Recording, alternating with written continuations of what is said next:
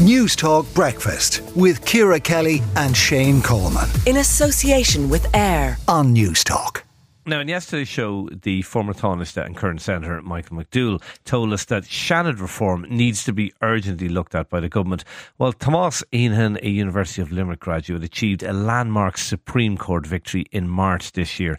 He was successfully challenging the constitutionality of only allowing Trinity College Dublin and graduates from the NUI Ireland, uh, UCD, UCG, and uh, or NUI Galway and, and UCC to vote in Seanad elections. He's now calling on the government to expedite this Seanad reform ahead of the upcoming general election. He joins us now. Tomas, where are we at with this?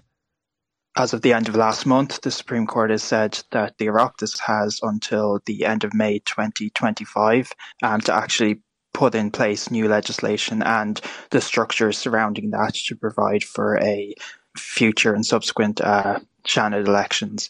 So it's unclear uh, how much time the government intends to take with that. But I would just say that there there is currently a bill before the Seanad since uh, November 2020, so almost three years ago. Um, it's at second stage, and it would provide for not only um, all graduates to have a vote in the so-called six university seats, but also uh, 28 seats would be elected by the general population across the island. Um, so it would actually expand much further beyond uh, what the Supreme Court has set out, um, and that's that's sitting there waiting to go. Really, how likely is that to, to be passed, do you think? Because um, obviously, at the moment, uh, whatever about the, what's happening with the university, uh, the universities, I think I think everyone agrees it should be expanded. Uh, councillors have a huge role in electing the rest of the Senate. Will will political parties give up that role? Do you think that right, that power? Um, well, I think that's one of the issues has caused such a lengthy delay in the even the university graduate side of it is that there's, I suppose, a perception that uh, political parties, particularly the bigger ones, use uh, Seanad seats as sort of a reward um, to party loyalists after an election, after a Dáil election. So I suppose that's what's been holding it back all this time. Um, but the reality is, is that bill that I mentioned, it sets out for 15 seats to continue to be elected as they currently are.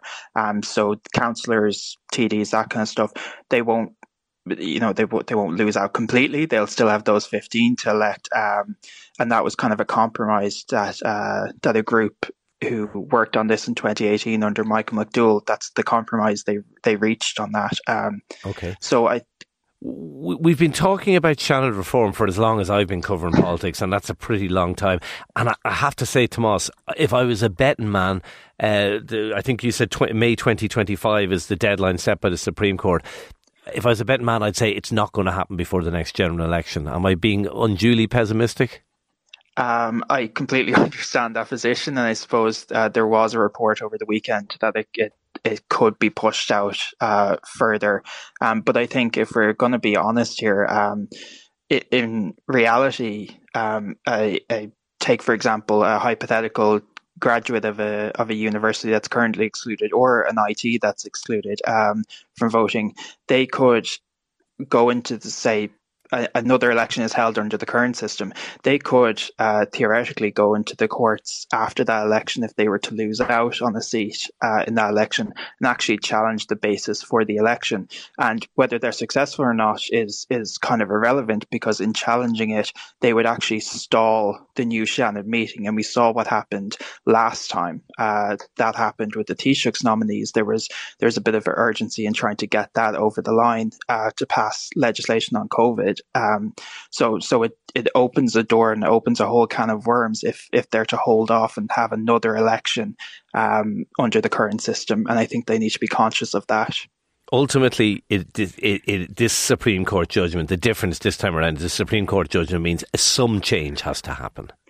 Oh, absolutely. Um, like there's no question that it, that change has to happen uh, by that deadline, and I suppose um, it, it's not just legislative change. So, so that deadline you know, say the they there's a general election on the first of June uh, or a second general election on the first of June, say, um, it's not enough to have just the legislation in place. You actually have to have the structures, and we can see with the Electoral Commission, they're currently working on the uh, constituency revisions for Dáil elections. Once that work is over, they should have capacity to take on something like the Seanad electoral register and hopefully start to register people because as it's currently managed, it's managed by Trinity manages one, NUI manages another. Obviously, the the other one is managed then by the Seanad itself, so it's quite dispersed. Um, so it's not enough to just pass the legislation by the deadline. They actually have to have the structures in place to provide people with that vote should one happen. Okay, we'll leave it there. Tomas Heneghan, University of Limerick graduate. Uh, thank you for talking to Newstalk Breakfast this morning. Uh, let us know what you think is a time for proper Seanad reform. Should everyone have a vote in the Seanad? Yes. I mean, it's outrageous that because I went to university, I can vote in the Seanad and somebody who didn't can't. That's ridiculous. Yeah. Newstalk Breakfast with Ciara Kelly and Shane Coleman in association with AIR on Newstalk.